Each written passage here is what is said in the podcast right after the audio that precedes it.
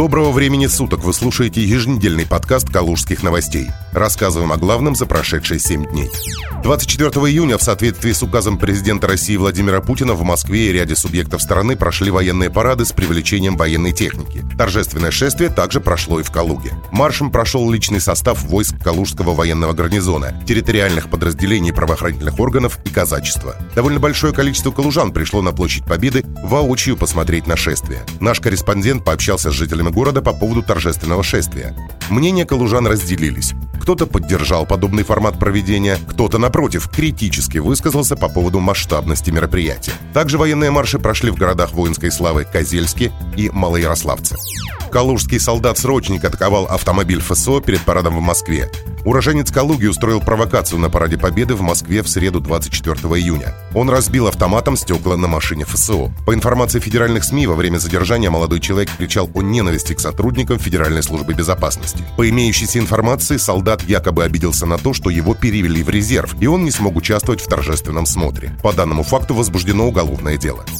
Строительство Дворца спорта в Калуге планируют завершить до конца года. Как сообщил на своей странице в Рио губернатора Владислав Шапша, он вместе с заместителем председателя Совета Федерации Андреем Турчаком и председателем Комитета Совета Федерации по бюджету и финансовым рынкам Анатолием Артамоновым посетили строительную площадку, где идет возведение Дворца спорта.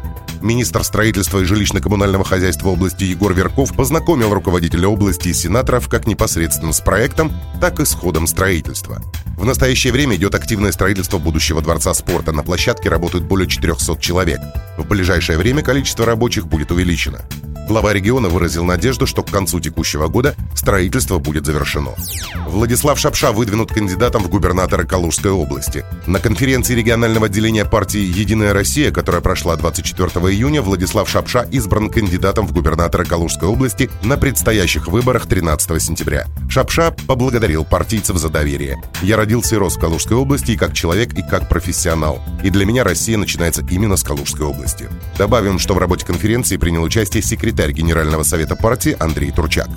В Калужской области началось голосование по вопросу внесения поправок в Конституцию. С 25 по 30 июня проголосовать можно на дому или в соответствующей участковой комиссии, а также на придомовых территориях, территориях общего пользования и иных местах, где будут организованы дополнительные пункты для голосования. Жители населенных пунктов, где отсутствуют участки для голосования и транспортное сообщение с которыми затруднено, также смогут проголосовать с 25 по 30 июня 2020 года. Основной день голосования 1 июля. Оно будет проходить с 8 утра до 8 вечера. В целях профилактики рисков, связанных с распространением коронавирусной инфекции вместе для голосования, созданы безопасные условия и разработаны следующие рекомендации.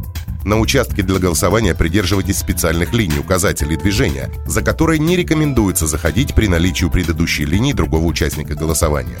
При входе пройдите температурный контроль, вытрите обувь о коврик, обработайте руки антисептиком, получите и используйте одноразовую ручку, маску и перчатки. Не образуйте очередей и скоплений людей. Документ, удостоверяющий личность, предъявляйте самостоятельно и не передавайте члену комиссии в руки. Перелистывайте страницы также самостоятельно. Для идентификации вашей личности допускается кратковременное опускание медицинской маски. Сохраняйте дистанцию в 1,5-2 метра между собой и членом комиссии. Не касайтесь кабинки для голосования и не находитесь в ней длительное время. При голосовании подождите, пока от ящика для голосования не отойдет другой участник. Рекомендуется находиться в помещении для голосования не более 15 минут, а после выхода выбросить одноразовую маску, перчатки и ручку. Вы слушали подкаст «Калужских новостей». Берегите себя.